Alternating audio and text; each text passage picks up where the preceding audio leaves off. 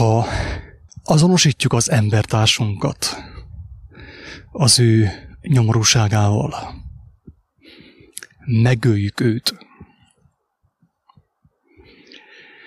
nem csupán őt meg, hogy igazából, hanem saját magunkat is.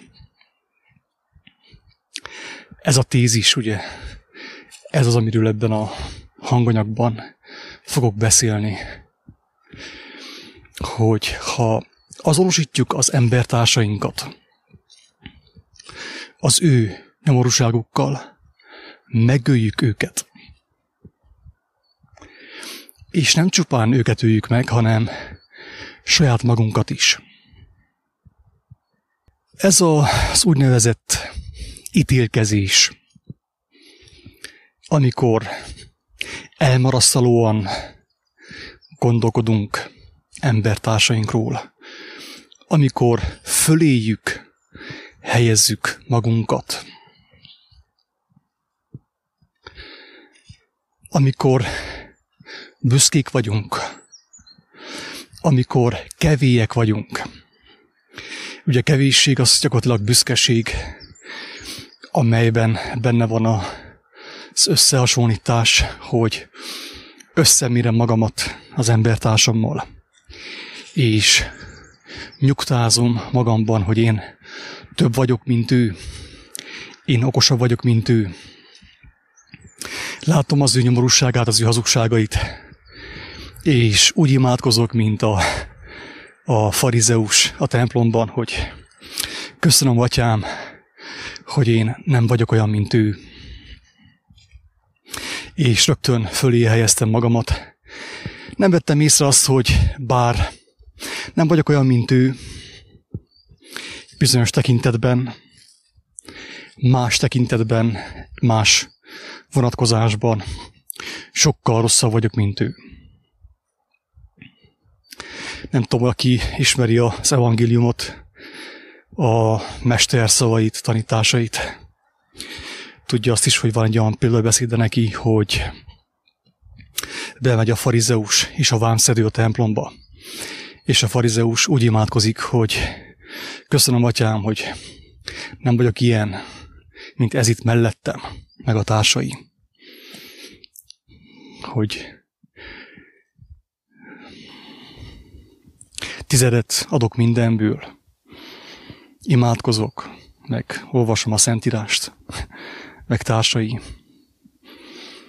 Tehát én sokkal jobb vagyok, mint ő. Így imádkozott gyakorlatilag a farizeus a mindenhatóhoz.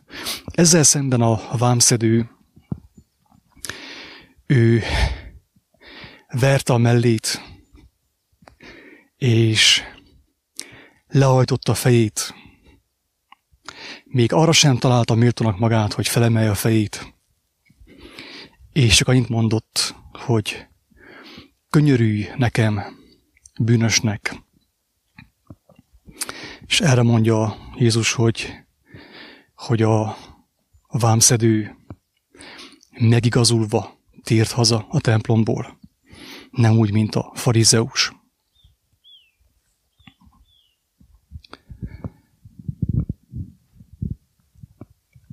Ennek a felvitelnek az a címe, hogyha elmarasztalóan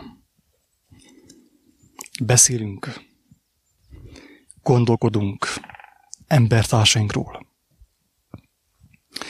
hogyha azonosítjuk őket, embertársainkat a, az ő tévedéseikkel, az ő bűnükkel, bűneikkel, az ő nyomorúságukkal, akkor halára ítéljük őket, és magunkat is, mert belestünk a büszkeség, a kevésség bűnébe, csapdájába. Ők is elakadnak az úton még jobban, és mi is elakadunk az úton még jobban. Elmondom, hogy leginkább kiknél áll fenn annak a veszélye, hogy azonosítják a, az embertársaikat az ő nyomorúságukkal, az ő bűneikkel. Elsősorban az olyan személyeknél, akiknek a mindenható megnyitja a szemeiket, elveszi a szellemi vakságukat, és elkezdik a világot olyannak látni, amilyen ezt a földi életet. És persze, amikor az embernek elveszi a mindenható, persze ez ajándék, ezt hangsúlyozni kell, hogy ez ajándék, hogy hogyha az Úristen elveszi a szellemi vakságunkat, megnyitja látásunkat, az ajándék tőle. És arra jó, hogy lássuk a világot olyannak, amilyen, és a világban magunkat is olyannak lássuk, amilyenek vagyunk valójában, hogy meglássuk azt is, hogy miért van nekünk szükségünk az irgalomra, és az irányváltásra, arra, hogy Istenhez forduljunk. Az igazat megvalva, én a megtérés szót nem szívesen használom. Nem azért, mert bármilyen gond van el a szóval, a szóval önmagában semmi gond nincsen, hanem azokkal a jelentésekkel van a gond, amit mi, gyarló emberek, főképp a vallásos ö, közösség ehhez a szóhoz társított. De emlékszem, hogy én amiket láttam a megtérés fogalom kapcsán, láttam a világban, hát számomra egyáltalán nem volt elragadó látvány. Nem tudtam megkívánni Isten országát. Mert, mint mondtam egy korábbi felvitelben is, a megtérés gyakorlatilag betérést jelentett, jelent a legtöbb embernél, hogy beállnak egy vallási mozgalomba, egy szervezetbe, ahol különböző rituálikon vesznek részt, melyek révén konkrétan elhitetik magukkal, hogy ők jobbak, mint a többiek. Ezért ugye nekem a megtérés mindig idegen volt. Sokkal inkább szeretem magyarul fogalmazni ezt a jelenséget, és kimondani azt, hogy az ember, amikor meglátja, tehát a mindenható elveszi a szellemi vakságát, és meglátja az ő saját nyomorúságát, az ő saját gyarlóságát, akkor Istenhez fordul teljes lényével. Tehát szó szerint Istenhez kiállt. És utána már nem akar visszafordulni még egyszer a világba, hanem ott akar maradni, ugye? Az Istenhez fordulás. De ott tartottunk, hogy azok a személyek, azoknál a személyeknél áll fenn a leginkább annak a veszélye, hogy azonosítják az ő embertársaikat az ő nyomorúságukkal, az ő bűneikkel, akiknek megadatott Isten kegyelméből, hangsúlyozom, ajándékba kapták a látást. Meglátták azt, hogy milyen a világ valójában, hogy a legtöbb ember milyen súlyos hazugságokban él, bűnökben él, és látják azt is, hogy merre felé tart az életük.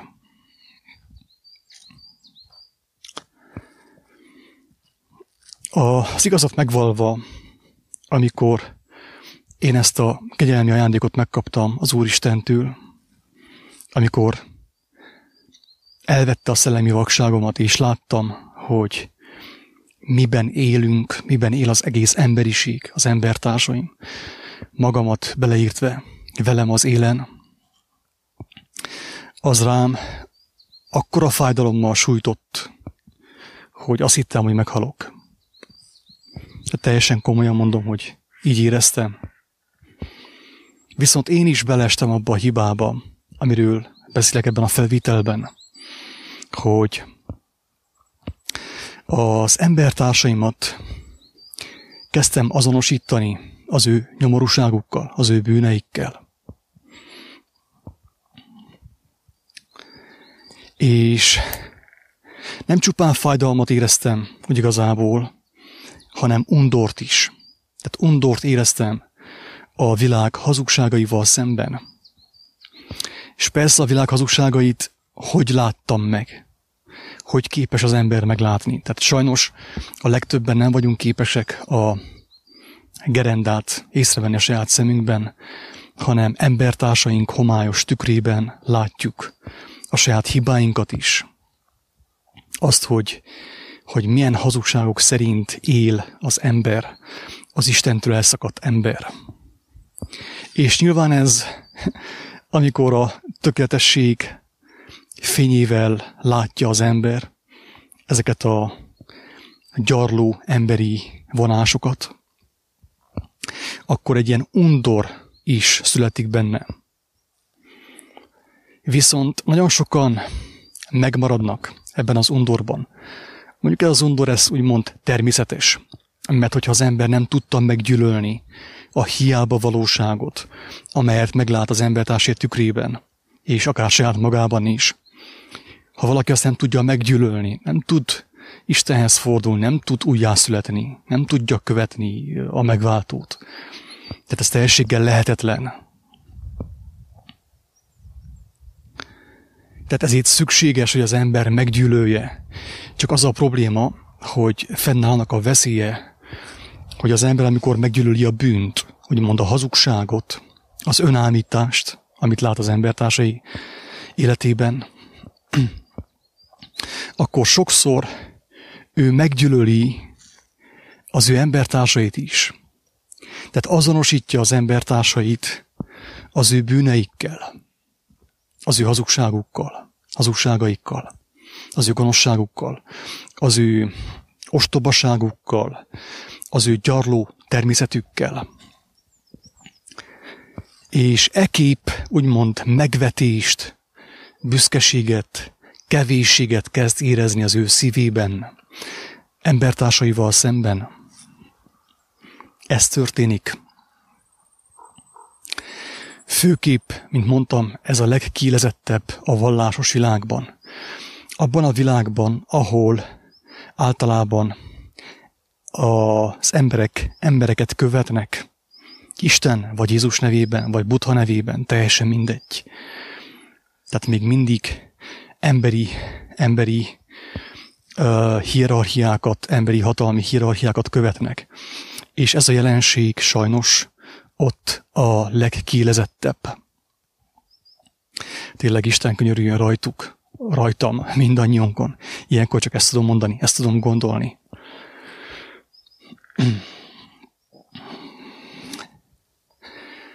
Amikor azonosítom az embertársamat az ő bűneivel, az ő gyarlóságával, az ő hiúságával, az ő gonoszságával, az ő alatomos ö, megnyilvánulásaival, akkor undort érzek a személy iránt, a húsvér személy iránt. Mi történik, hogyha undort érzek valakivel szemben, valaki iránt? Az történik, hogy azáltal még jobban elszakítom magamat tőle, tőlük. És semmiképp nem tud megnyilvánulni Isten kegyelme, akár rajtam keresztül. Egy olyan személyen, akivel szemben a kiránt megvetést érzek, gyűlöletet érzek, nem tudok segíteni. Nem szabad elfelejtsük azt, hogy azt mondta a mester, hogy nem az egészséges embernek van szüksége doktorra, orvosra, hanem a betegnek. Ő nem az igaz, akiért jött, hanem az olyanokért, mint én, a bűnösekért, a tévegőkért, hogy őket szólítsa, ö, vissza. Az atyához, a Isten országába, az igazságba, az életnek a szépségébe. De mi történik akkor, hogyha valaki, aki az, is, az igazságot megismerte, vagy betekintést nyert az igazságba, megvetést érez, undort érez az embertársával szemben, teljesen egyértelmű, hogy nem tudja őt meggyógyítani. Nem tudja az Isten kegyelmét ráárasztani, amit ő megkapott. Ezért mondják azt, hogy, hogy Jézus gyűlölte a bűnt, de szerette a bűnösöket, szerette a beteg embereket, Értük jött, hogy igazából. Érted is. Értem. Ő tudta, hogy óriási bajban vagyunk, de a nem azonosította a mi személyünket, a mi lelkünket a gonoszsággal, ami bennünk él, amely minket rabulejt, ami, amely minket irányít. Ő nem azonosította a lelkünknek a, a fertőjét a mi lelkünkkel. Mert hogyha ezt tette volna, akkor nem tudott volna segíteni senkin, sem rajtam, sem másokon. Tehát ebből következik, hogyha én tényleg megszerettem az ő természetét, az ő lelkületét, az ő szellemiségét, az ő tanításait, az ő jellemét, akkor nekem is úgymond kötelességem a bűnös, a tévejgő fele barátaimhoz együttérzéssel viszonyulni, akár szánalommal, amelyet semmiképp nem fogok kifejezni sértő módon, hanem együttérzéssel. Együttérzéssel, imával, alázattal. Mert csak így tudok segíteni azokon a személyeken, akik meg vannak kötözve. Különböző ilyen gyarló emberi természet jellemek által.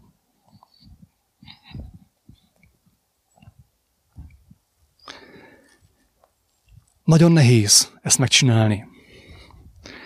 Ahogy mondaná a mester, embernek lehetetlen. Nagyon nehéz különválasztani a gyarlóságot, a gonoszságot, a személytől, amely végrehajtja azt. Nagyon nehéz tudatosítani azt, hogy az a személy önmagában nem lenne gonosz. Az ő lelke Istentől van, mint az én lelkem is, mint mindannyiunk lelke. Hanem ő áldozat, ő áldozat, ő rabja a bűnnek, ő rabja a tudatlanságnak, a tévegésnek, a büszkeségnek, a kevésségnek, a pénznek, az anyagnak, a különböző testi függőségeknek. Ő rab. És ha itt tudok nézni embertársaimra, hogy ők is rabok, a lelkük kiáltozik szabadulásért, szabadságért, akkor bármilyen gonoszak, nem tudom őket gyűlölni. Nem szabad gyűlöljem őket. Nincs értelme, logikátlan is ez egyébként, hogy gyűlöljem őket. Ha valaki velem, tegyük fel, nagy képisködik, vagy megsért, vagy kevékedik, az emberi természet visszavág, ugyanabban a fegyverrel, ugyanabban az eszközzel, amivel ő engemet úgymond megközelített. De a Krisztus természet, ő tudja, hogy az embertársaink uh, hazugságai, az embertársaink kevéssége, büszkesége, uh, hiúsága gyakorlatilag nem más, mint egy segélykiáltás. Segélykiáltás. Azt kiáltozzák, hogy segítségre van szükségük, igazi örömre van szükségük, mert mostan még abból kapják az örömüket, hogy embertársaik fölé helyezik magukat, embertársaik elismerik őket az ő fizikai képességeikért, az ő társadalom által elismert uh, erényeikért. Ez minden örömük. De viszont amikor meghalnak, amikor a fizikai testük meghal, elveszítik ezt az örömöt. Ők is. És úgymond a pokolba kerülnek, a pokoli létállapotba. Mert az az öröm, amit mostanig megkaptak, az már nem lesz meg. A dicsőség, amit kaptak az emberektől, nem lesz meg, az elveszítik. A testtel együtt, az agynak a rothadásával elveszik minden, amit ők korábban értéknek hittek. Ezért az ilyen embereket nem szabad úgy megközelítenünk, hogy ők bűnösök, úgymond, hogy ők a bűn. Nem, nem ők a bűn. Ők az áldozatok. Mindannyian azok vagyunk. A kérdés az, hogy miért nem teszi Isten lehetővé azt, hogy például én, aki ilyen nagy szavakat mond, használ, teljesen bűntelen legyek. Miért nem vagyok én teljesen bűntelen? Miért nem tudok teljesen bűntelen lenni? Azért, mert megmondatott, hogy Isten előtt, a tökéletesség, az élet előtt egyetlen egy test sem dicsekedhet, kevékedhet, nem kérkedhet. Az én meglévő gyalóságaim és gyengeségeim azt bizonyítják, hogy még én is testi vagyok, én is bűnben vagyok, a bűn testében élek. És segítenek nekem abban, hogy ne váljak elbizakodottá. A fizikai testem erőtlensége, akár a betegségeim is, ezért vannak, hogy segítsenek nekem folyton tudatosítani, hogy nem vagyok tökéletes, nehogy elbízzam magamat, nehogy a kevésség bűnébe essek. Pál nagyon szépen megmondta, hogy a tudás, az ismeret felfúvalkodottá teszi az embert. Viszont nincs ahogy elkerülni a tudást. Aki Istenhez fordul, azt is megkapja. Megkapja a bölcsességet, megkapja az intelligenciát is. Mert Isten gyermekévé válik. És Isten odaadja neki mindenét, amilyen van. Persze mértékkel, hogy nehogy elcsúszson, nehogy tönkre menjen az ő jelleme, az ő dicsősége miatt, Isten dicsősége miatt. De viszont veszélyes a tudás olyan értelemben, hogy felfúvalkodottá tesz. A tudás maga, Istennek az ismerete maga, még az is elszakíthat Istentől bennünket bekerülünk abba a úgynevezett antikrisztusi lelkületbe, amikor látjuk azt, hogy, hogy mindenki más butább, mint mi, ugye milyen keveset értenek az emberek, és abban a helyben ugye felfúvalkodunk, kevéjé válunk, úgymond lenézzük őket, és a meglévő tudásunkat felhasználjuk arra, hogy uralkodjunk fölöttük. Ezért van az, hogy, amit már többször mondtam, hogy a legtöbb helyen épp a Bibliát használják fel arra, hogy uralkodjanak az embereken.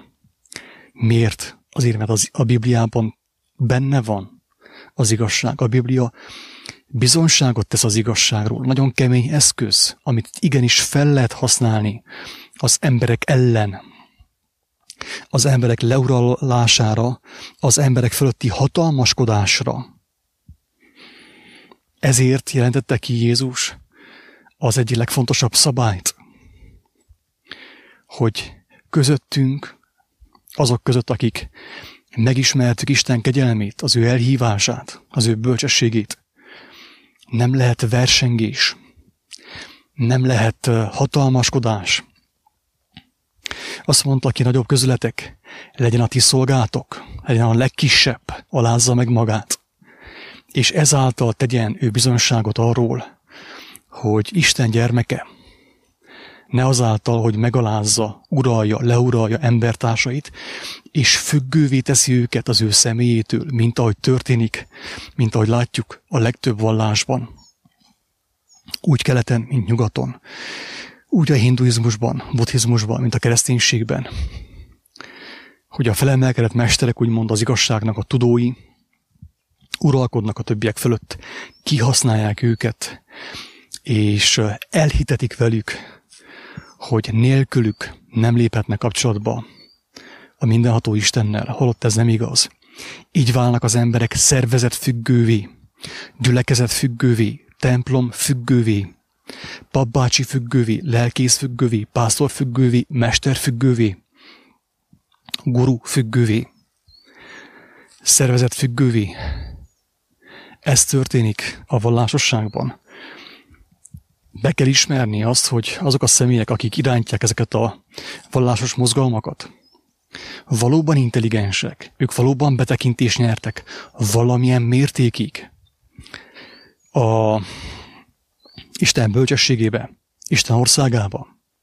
De viszont ezt a betekintést, ezt az ajándékot ők arra használták fel, hogy a földön embertárség fölött uralkodhassanak, és ekép az igazság által elbuktak, elkárhoztak, megteltek antikrisztusi lelkülettel, úgy, mint Lucifer, ugye, hogy, hogy megtetszett neki a, a, az ő szépsége, saját szépsége, felfúvalkodottá vált, kevéjé vált, és uh, uralkodott, uralkodik most is az egész világon. Úgy, az úgynevezett Lucifer persze, mert ez is egy ilyen kitalált név. Nincsen benne így az írásban Lucifer. Ilyen nincs. Hanem azok a személyek, ugye azok a, a földi emberek, fizikai húsfér emberek, akik betekintést nyertek Istenek az igazságába, de azt arra használták fel, hogy mások fölött uralkodjanak, elvegyék embertársaik pénzét, élet erejét és élet idejét. Ugye? Na, de térjünk vissza a lényegre.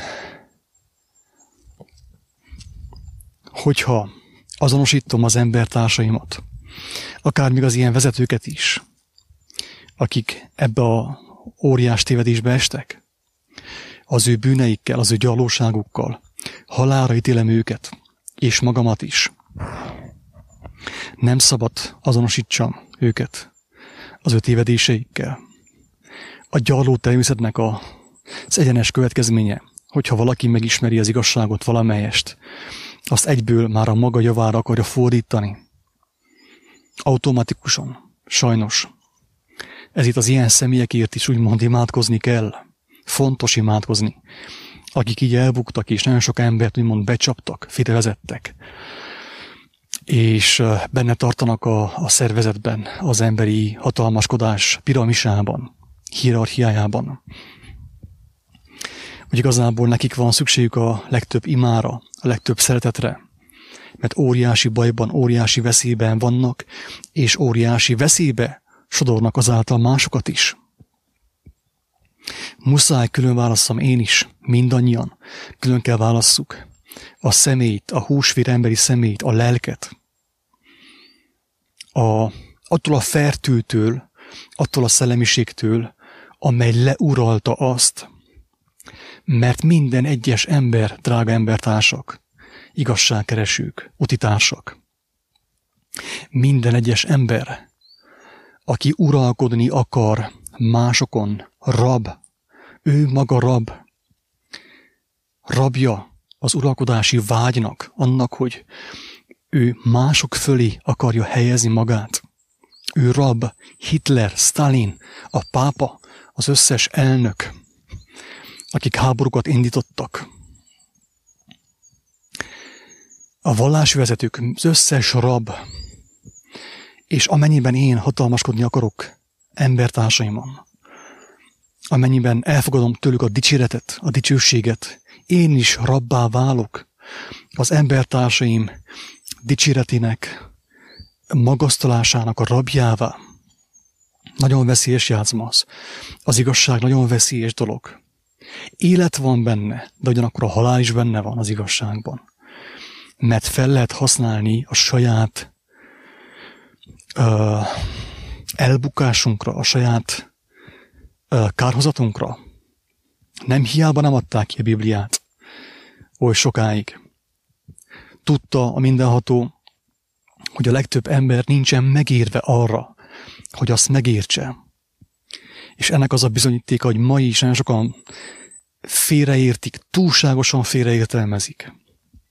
Gonoszul használják fel azt kevélyen használják fel a Bibliát, a Biblia igazságait. Szó szerint vesznek nagyon sok mindent, amit nem kellene szó szerint venni, amit meg kellene érteni, amit a lélekkel kellene megérteni.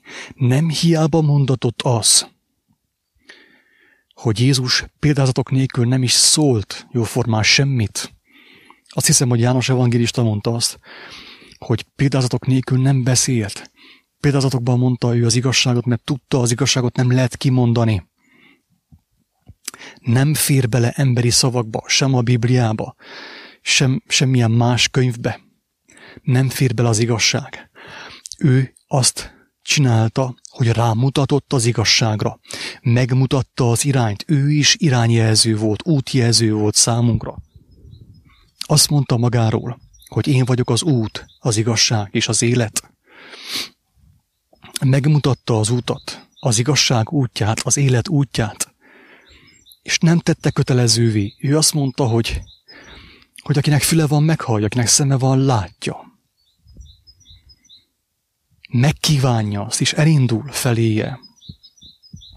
Ezért én nem mondhatom senkinek, hogy, hogy akkor gyorsan forduljál Jézushoz, így parancsolgatva, mert az egész nem erről szól. Ezt nagyon nehéz felfogni, főképp azon személyeknek, akiket leuralt egy ilyen vallásos mozgalom, bármilyen fajta vallásos mozgalom. Nem tudják felfogni azt, hogy nem azt kell csináljuk, hogy az embereket folyton fenyegetjük Jézussal, mert hiába fenyegetem én őket. Senkit nem lehet beijeszteni Isten országába, aki nem szerette meg, aki nem nyert betekintést. Hogyan nyerjen betekintést? Hogyha én nem mutatom meg neki. Vagy egy olyan személy, aki benne van valamelyest, benne jár, nem mutatja meg neki. Hogyan is nyerhetne bárki betekintést Isten országába? Hogyan nyerhetne valaki betekintést Isten országába, hogyha én azok a személyek, akik már valamennyire benne vannak, és megkapták a kegyelmet, nem tesznek bizonyságot, nem teszik kívánatossá azt. Érződik a, a lényeg, a különbség, a vallásosság és az igazság között? Valamelyest? Remélem, hogy érthetően tudok fogalmazni. Isten segedelmével, az ő dicsőségére persze.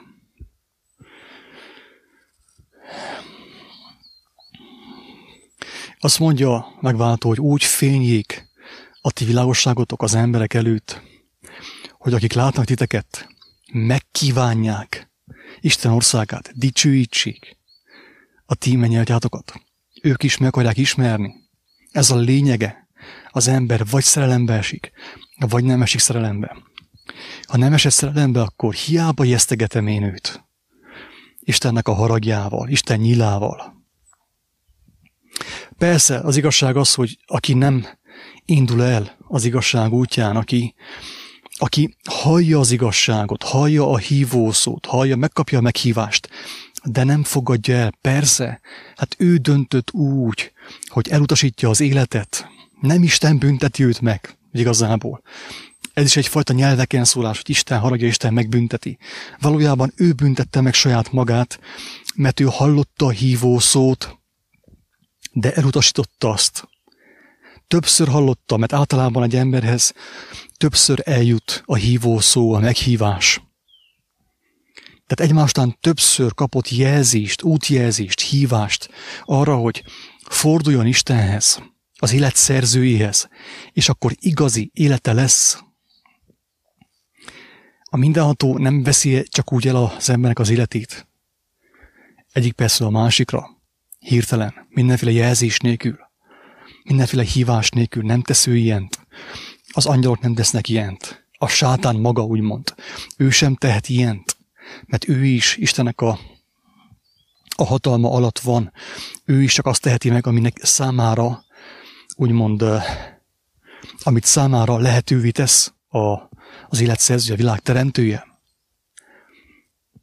Mindenki sok hívást kap, így vagy úgy. De persze, hogyha valaki ezt a hívást ilyen vallásos szellemiséggel kapja, vallásos lelkülettel kapja, ilyen fenyegető módon kapja, nem válik kívántossá számára. Egyáltalán. De viszont, hogyha úgy kapja, hogy van benne szeretet, van benne kegyelem, akkor ő is megkívánja azt. Azt mondja, nekem is kell ez, segítsen nekem egy picit, hogy induljak el ezen az úton. Ez a lényeg, aki nem tudja ezt megcsinálni, sajnos többet árt, mint amennyit használ. és ráadásul az igazságot felhasználva, azt kiforgatva, ítéli az embertársait az örök szenvedésre, a kárhozatra. Ez történik sajnos a világban. Tehát egy szó mint száz, nem szabad azonosítsuk embertársainkat az ügy alóságukkal. Aki Istenhez fordul, teljesen biztos, hogy meg fogja látni a valóságot. A valóság fájdalmas. A bűn maga, amikor az ember elkezdi látni a bűnt magában, embertársaiban, a bűn undorító. De ezt az undort nem szabad rávetítsük embertársainkra, mert azáltal károztatjuk őket, elveszük tőle a lehetőséget, hogy ők is felébredjenek, és megváltást nyerjenek. Nehéz dolog ez. Sőt, lehetetlen, mint ahogy mondta a mester. De Istennek minden lehetséges. Aki tényleg őt éhezi, őt szomjozza, minden, lé, ö, minden erejével, a lelkével, szívével, elméjével, akkor kap kijelentéseket, kap kijelentéseket, megkap minden eszközt, hogy meg tudja mutatni ő Isten országát embertársainak. Meg tudja kívántatni azt embertársaival. De ez tényleg fontos, drága igazságszerető, igazságkereső bajtársak, mondjam azt. Nagyon fontos, hogy az ember tényleg Istenhez forduljon. Ne maradjon benne a szervezetekben, ne embereket kövessen Jézus nevében. Jézus nem azt mondta, hogy kövessitek az embereket az én nevemben, hanem azt mondta, hogy gyertek hozzám, vegyetek magatokra az én igámat, tanuljátok meg tőlem, hogy én szelíd és alázatos szívű vagyok, és nyugalmat talál a ti lelketek. A, az én terhem könnyű, az én igám gyönyörűséges, ezt mondta. Vegyétek magatokra az én igámat, mert az én igám könnyű, az én terhem gyönyörűséges. Miért? Azért, mert azon áldás van, azon abban erő van, abban gyógyulás van, abban feltámadás van, abban élet van. És aki ezt megtapasztalja, aki, aki megpróbálja, Istenhez fordult, az már tudja, aki ezután fog Istenhez fordulni, egész pontosan Krisztushoz, mert ő volt Istennek a kijelentése. De ezt sem várom senkit, hogy elhiggye nekem. Próbáljátok ki. Aki nem hiszi, járjon utána hogy nyerjen személyes meggyőződést, személyes bizonyosságot afelől, hogy valóban Jézus volt Istennek az a tökéletes kijelentése, amelynél tökéletesebbet nem lehet fizikai formába belegyúrni, beleszőni. Őszintén bízom benne, hogy ez a felvitel is segített valakinek a megértésben, az irányváltásban talán. És teljes szívemből kívánom, hogy aki ezt hallotta vagy hallja, legyen bátorság annak, személyesen keresni, éhezni, szomjozni az igazságot, Istenhez kiáltani, alázattal, mint gyermek, térden, akár térden fizikailag is, lelkileg, és meg fogja tapasztalni az igazságot. Azt az igazságot, amely elvisz, eljuttathat bárkit a lélek szabadulására, Isten országába. Jó egészséget! Sziasztok!